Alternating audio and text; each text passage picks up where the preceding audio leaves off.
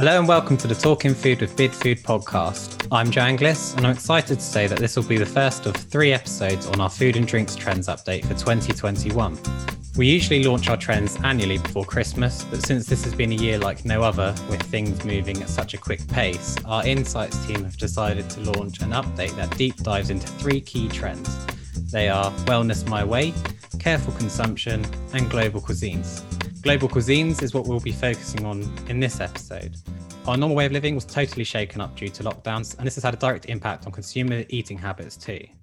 For this episode, we'll be talking about what cuisines stand out the most and have the most opportunity for the rest of the year. To co host this episode with me, I'm glad to welcome Catherine Hinchcliffe, who is our head of corporate marketing and insights. So, Catherine, we're going to do this episode in a slightly different format to usual, with it being more like a panel discussion to talk through the subject. But who do we have joining us today? We've got three fascinating guests joining us for this episode. Firstly, we have Martin Eshelby, who is our food innovation manager here at BidFood, a hugely talented and innovative chef, um, which you will have seen some of the recipes actually he's presented at the BidFood Kitchen webinar. And we're also joined today by uh, Michal Seal, who is the Marketing and Corporate Communications Director at Elior UK, and an expert in food trends, a real thought leader in new innovation into the industry. And then finally, we have Karl Chessell, who heads up the business unit for food and retail at CGA and has a huge amount of knowledge and insight to share to help us break down what consumers are looking for when eating out. It sounds like we've got like some really knowledgeable guests joining us for today. So I won't delay us any further. Let's welcome them on.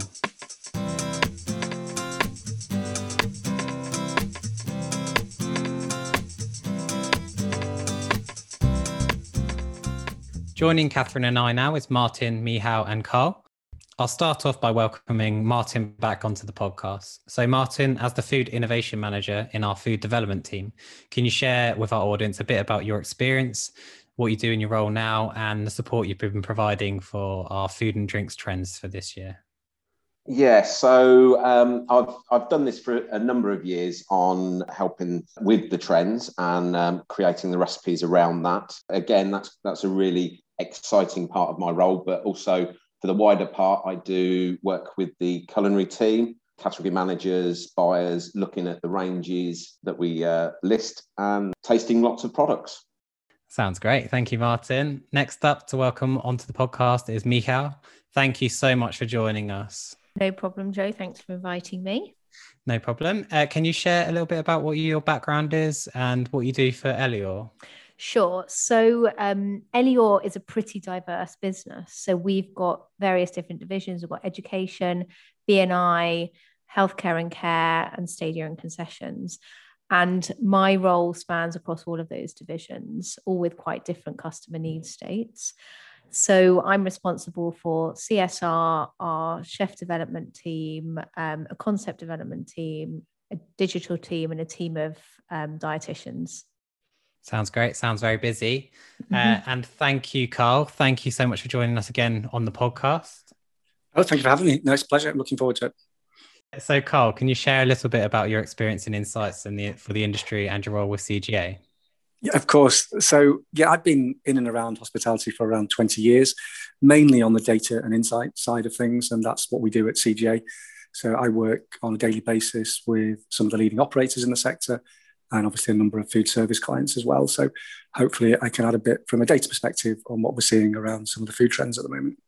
So as we're in a place now where restrictions are lifting, what changes in consumer choice are you seeing that are influencing what people choose on their menus? I think firstly, we're seeing less choice for the consumer at the moment. I think there's there's probably two time lenses to look at this through. As the market reopened, a lot of operators reduced their menu. So many are offering from our EPOS data around half the number of main menu items that they did. So there's a sense of slightly less choice, um, obviously a bit more focus on outdoor dining. So I think we're not quite out of the woods clearly in terms of the, the full reopen. On the back of that, I think consumers are returning to favourites. The types of occasions they're going out on are fairly low tempo, they're with close family and friends. So there's definitely been a spike in those traditional consumer favourites. But I don't see that as a long term thing. I think our love as food as a nation is going to come to the fore. And as we come back to the sector, more and more people are going to get more choosy. Uh, and some of their key drivers around choice are things like health, sustainability. Um, there's also a sense of people choosing where to go and staying more local. Some research we did with Bidfood showed that 75% of consumers now really want to support their local venues. Um, but some of those underlying drivers like quality, absolutely still there. Um, so 59% of consumers agreeing that post-COVID, that's more important than ever. People have missed the quality they get from the out-of-home sector. Thanks, Karl. Um, I want to ask the next question um, of Michal. How, are you seeing any of these sort of trends evidenced across um, all of the uh, sites and channels that you serve? So, I mean, I'd echo um, what Karl said in, in terms of less choice. So, we're obviously operating with significantly reduced menus in some of our sectors at the moment, as most high street retailers are. So, what we're seeing is more consumers buying our best sellers. Um, and wh- where we want to continue to innovate is around those best sellers, and that's given us more impetus to do so. I think um, the smaller menus have also shown many operators that you can actually drive higher ATV, higher spend from consumers with a with a tighter menu, and it, that will be a key learning for us going forward. How do we um, reduce our menus in order to remain profitable, but still give consumers sufficient choice? You must be constantly looking towards what's new on the horizon. Um, how do you keep ahead of the curve? So we um, have quite a diverse business and we've got um, quite a significant business in the US. So we we're in regular contact with our my well, I'm in regular contact with my US counterparts to understand what the trends are that there because I think we're we're all conscious that they often emerge in the US before they emerge in the UK. Aside from that, we keep a really close eye on competition. Um, we try and understand what's going on in you know markets internationally outside of the US and we um, do do a bit of insight ourselves. And uh, Karl, um, has the actual experience of being in lockdown influenced what people are choosing on their menus? Do you think? I think it has. As I said, um, and Michal's touched on it as well. There has been that less choice initially, um, and obviously the market had to open for outdoor only initially, so therefore that lent itself to foods that were easy to eat, didn't go cold as quickly, um, so, barbecue, burger, for example, was a big seller. Um, I think, as I said, I think that's uh, potentially a, a, more of a short-term trend, though. I think as more and more restaurants have opened for indoor dining, I think people will look for the flavors, and clearly that's a big topic of the podcast today. I think people will have looked for those favorites initially, um, but as they move forward, we know that people um, really enjoy um, being adventurous around food. So I think we'll see that trend re-emerge as we move forward. Michal, are you also seeing that sort of sense of adventure with the choices that uh, your consumers are making?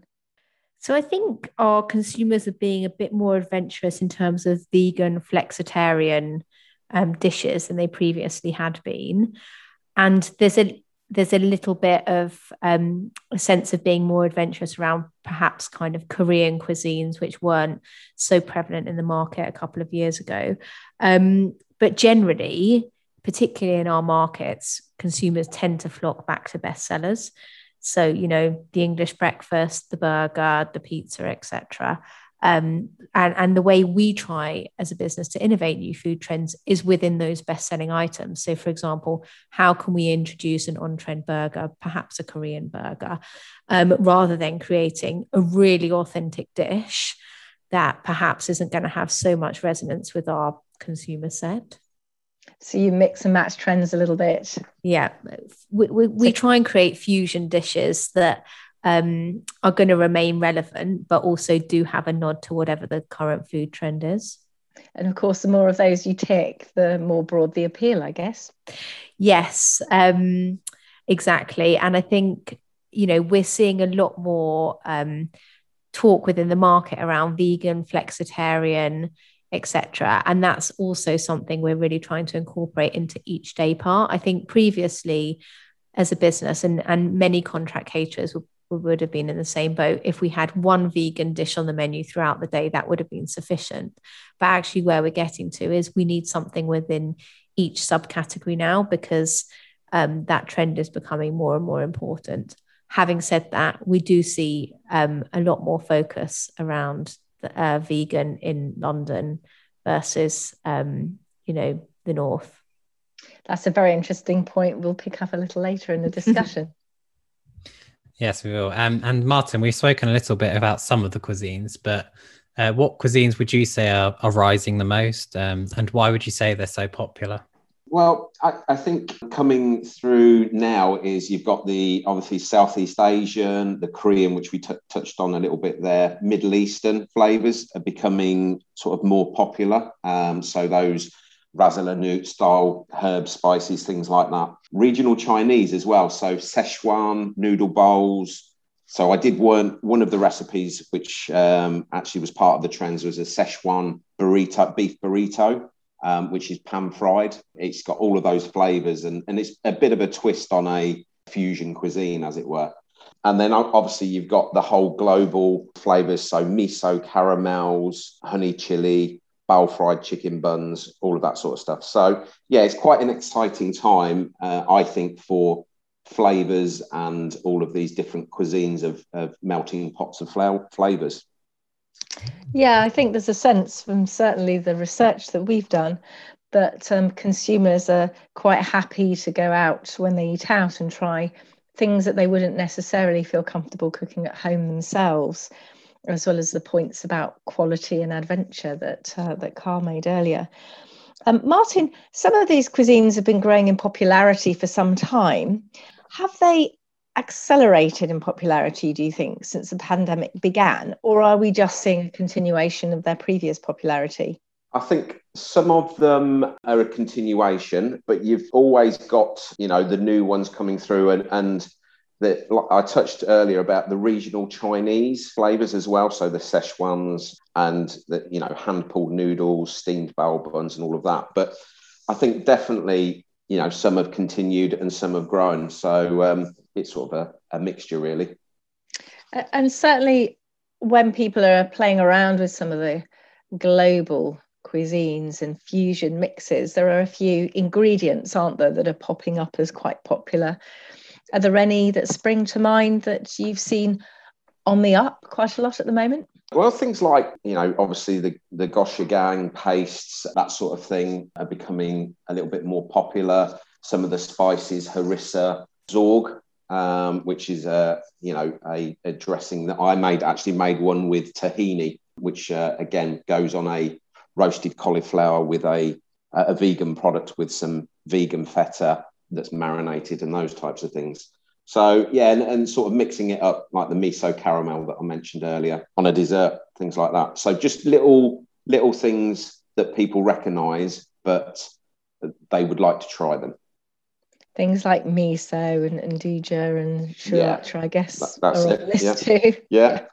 Thank you very much, Martin. Um, we're going to be back in just a moment when we're going to talk about the development of consumer needs.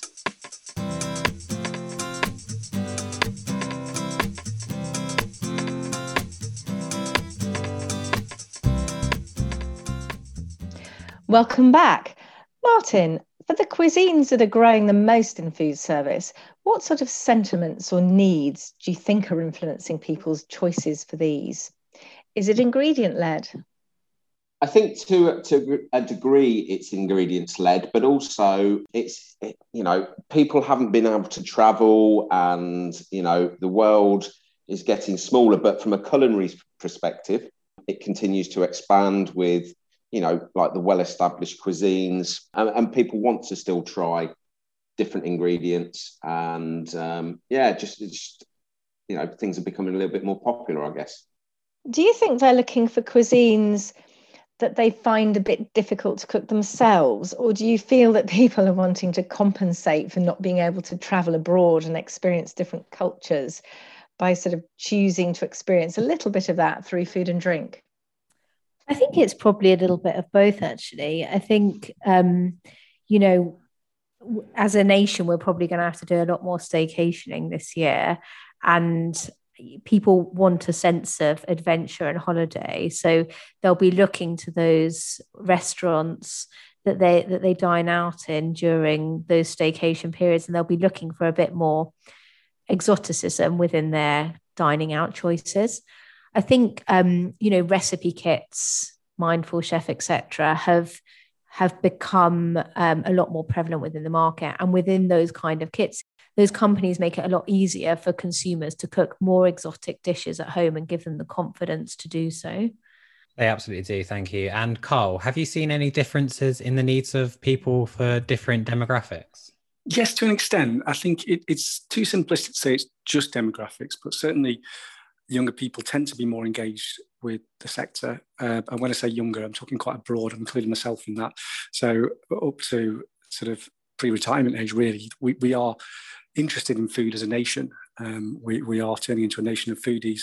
From our data, we're seeing that 58% of consumers are saying it's important for them to be able to try new food trends. So it's kind of part of our, our DNA to try new foods now. I don't think it's purely about um, younger people, but certainly there is a, um, a portion of the population that are more engaged. Um, but I think love of food now is, is relatively mainstream. And Karl, another one for you actually. Do you feel that there are any differences in what consumers are choosing to eat when they're eating outdoors versus when they're eating indoors? Because still a lot of people are outdoors when you go out and about. Yeah, absolutely, and and yes, I think is the short answer. Um, from some research we did recently, um, over a third of consumers, when eating outdoors, would order different food. Obviously, there are certain types of food that are much easier to eat outdoor, um, and there's perhaps a sense that you don't want it to be too too fiddly, you don't want it to go cold too quickly, and obviously some foods you actually associate with outdoors. So I mentioned earlier barbecue food like burgers, um, we've seen them really um, uh, sales being really driven through through that type of food. Um, and I think now, yes, as we've gone to more indoor dining, and that will clearly continue more and more as more venues open, and hopefully the restrictions uh, are removed as soon as possible.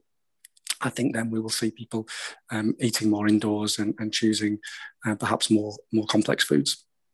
Geographically, is there any difference in terms of the pickup in trends across the country?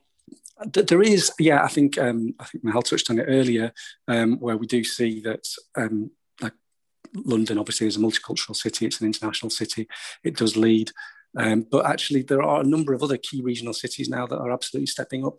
So we're based near Manchester. It's got its first Michelin star now for, for 40 years. Um, places like Leeds, Liverpool are also providing wide choice. Um, I think we're seeing the, the demand for trends actually quite broad. Supply is often the issue. So it's not that the demand isn't there, but unless you're near one of these key regional cities, you don't necessarily have the choice to dine in. And that's where delivery plays a role, dark kitchens are playing a role, and also things like street food and food halls. So, where we are based near Stockport, there's a food hall. And in there, for example, there's a great Cambodian, um, Kambuja it's called, and they're also in Altrincham Market, um, and they're also in bricks and mortar in, in a nearby suburb. So, this is a good way for people, I think, to at a low rent cost be able to provide that choice to consumers. So, it's a great way for giving people the option to try loads of different flavors and cuisines, isn't it?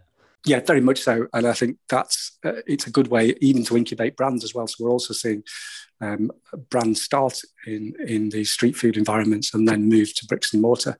And Thunderbird Chicken being one example um, that are now got a number of sites in London, um, but started as a kind of street food venue. Yes, absolutely. And talking about uh, different flavors and trying different things. Martin, would you say there is a, an element of fusion of ingredients across countries and cultures happening too? I think there is actually. You know, I, I did a, a, recipe not so long back, a, a, pad thai chicken nachos, which actually turned out quite well. But yeah, that you've got all of those types of uh, cuisines that sort of melt together uh, and work uh, really well as flavour concepts. So yeah, I, I definitely see that as a plus. Michal, um, can I ask the next question of you? Um, these trends that we're seeing in London, are we seeing the same patterns or different patterns emerging regionally across your estate? We do see locations outside of London take up these trends, albeit at a slower pace. So, for example, I think we've all seen a lot of press around low alcohol beers, spirits, etc. So that that's certainly a trend that we see in London. But if we look at Scotland, for example, that that hasn't been adopted in the same way yet. But within the next kind of six to 12 months, we'd anticipate it that it is adopted. some other trends are a bit easier to take regionally. So if we look at, for example, the, the brand Jollibee, um, who seem to be expanding really rapidly within the UK, one of their first sites, I think, was Leicester, um, outside of London. So it depends um, on the particular cuisine and what the consumer profile is is like in in each area. Eventually, we do see these trends adopted. It just tends to take a little bit longer. And do you think that trends like Korean or Vietnamese, say, are becoming more mainstream now? And if so, how can you incorporate them on a menu that's not specifically Southeast Asian? Yes, absolutely. Korean in particular. I think Vietnamese for us has been around for a little bit longer. So we try and create hybrid products. So we we know, for example, that fried chicken sells really well we'd create a fr- Korean fried chicken dish, which is still very typical of Korean cuisine, but it's it's probably not the extreme end of of how adventurous you could be with it. Um, we also incorporate kind of Asian curries. I actually just signed off some Korean salads a couple of days ago, which were really delicious. But again, it's an Asian salad base with Asian rice and then a Korean chicken in a Korean marinade. So we try and create hybrid products that we know are going to resonate with consumers and be bestsellers rather than going for the really, really adventurous dishes. So you combine a touch of the familiar format and a little of the adventurous flavour. Yes, absolutely. I'd have to agree there as well. I think it's it's quite key that people are, are safe with the with the flavour profiles that they're looking at as well. Yeah, I think particularly when you're looking at food service, um, mm. I think when you're looking at sort of smaller restaurants, they'll, they'll perhaps stay truer to their roots. But I think you're right if you want to make this accessible. Um, chicken tikka masala is a good example, isn't it? Where it's sort of altered to our palate.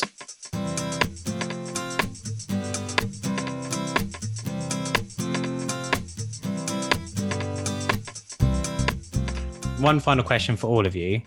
Um, I'll start with you, Martin. But what is the trend or cuisine that stands out the most to you as having the most success in the next year? Now, there's a question. I think um, for me, it's probably still the whole global um, experience cuisine. So those, those, different flavors coming through from different areas. Um, and I think there's a lot more longevity of, of building recipes and concepts around that. Absolutely. That's a great answer. And Michal, what do you think? I think there's a massive opportunity for a rise in more kind of barbecue grill type restaurants, given how much more regularly consumers are going to be eating outside and how some restaurants have adapted to changing their menu and changing their kitchen setup to cater to that. There was there's also a really good cookbook out um, recently from the guys who own Honey and Co called Chasing Smoke, which which is purely focused on cooking cooking over fire. And i think that's a trend we're going to be seeing more and more of. That's uh, definitely one that i'm absolutely obsessed with at the moment. So I'd, I, I'd agree with you on that one. And then finally carl what do you think? Yeah it's hard to disagree with with what the others have said. I think we're seeing some food types that people are looking for that they really want to try. So things like Burmese and Filipino, but obviously it's going to take time for them to become more mainstream. So I think at the moment it's some of the ones those that have been referenced.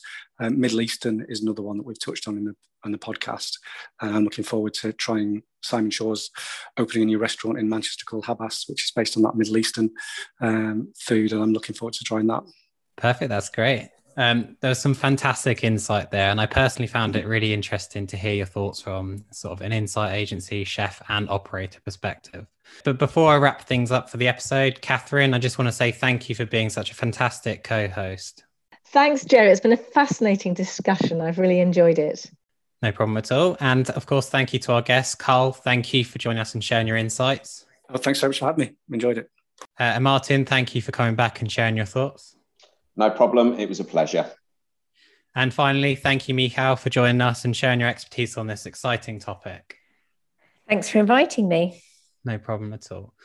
The good news is Catherine will be back joining me again as a co-host in our upcoming episode to talk through the trend of careful consumption. However, before that, next up in the series, we'll be focusing on the other theme of our trends update, which is Wellness My Way, where I'll be joined by Holly Rogers from our insights team, our nutritionist Samantha Elliott, and Wayne Wright from our food development team. This should be a really good one. If you're looking for more info on what we've discussed today, you'll be able to find our 2021 trends page on our website, bidfood.co.uk. Or alternatively, we also have another episode from earlier in the year on cuisines to look out for, which is definitely worth a listen. Until next time, goodbye.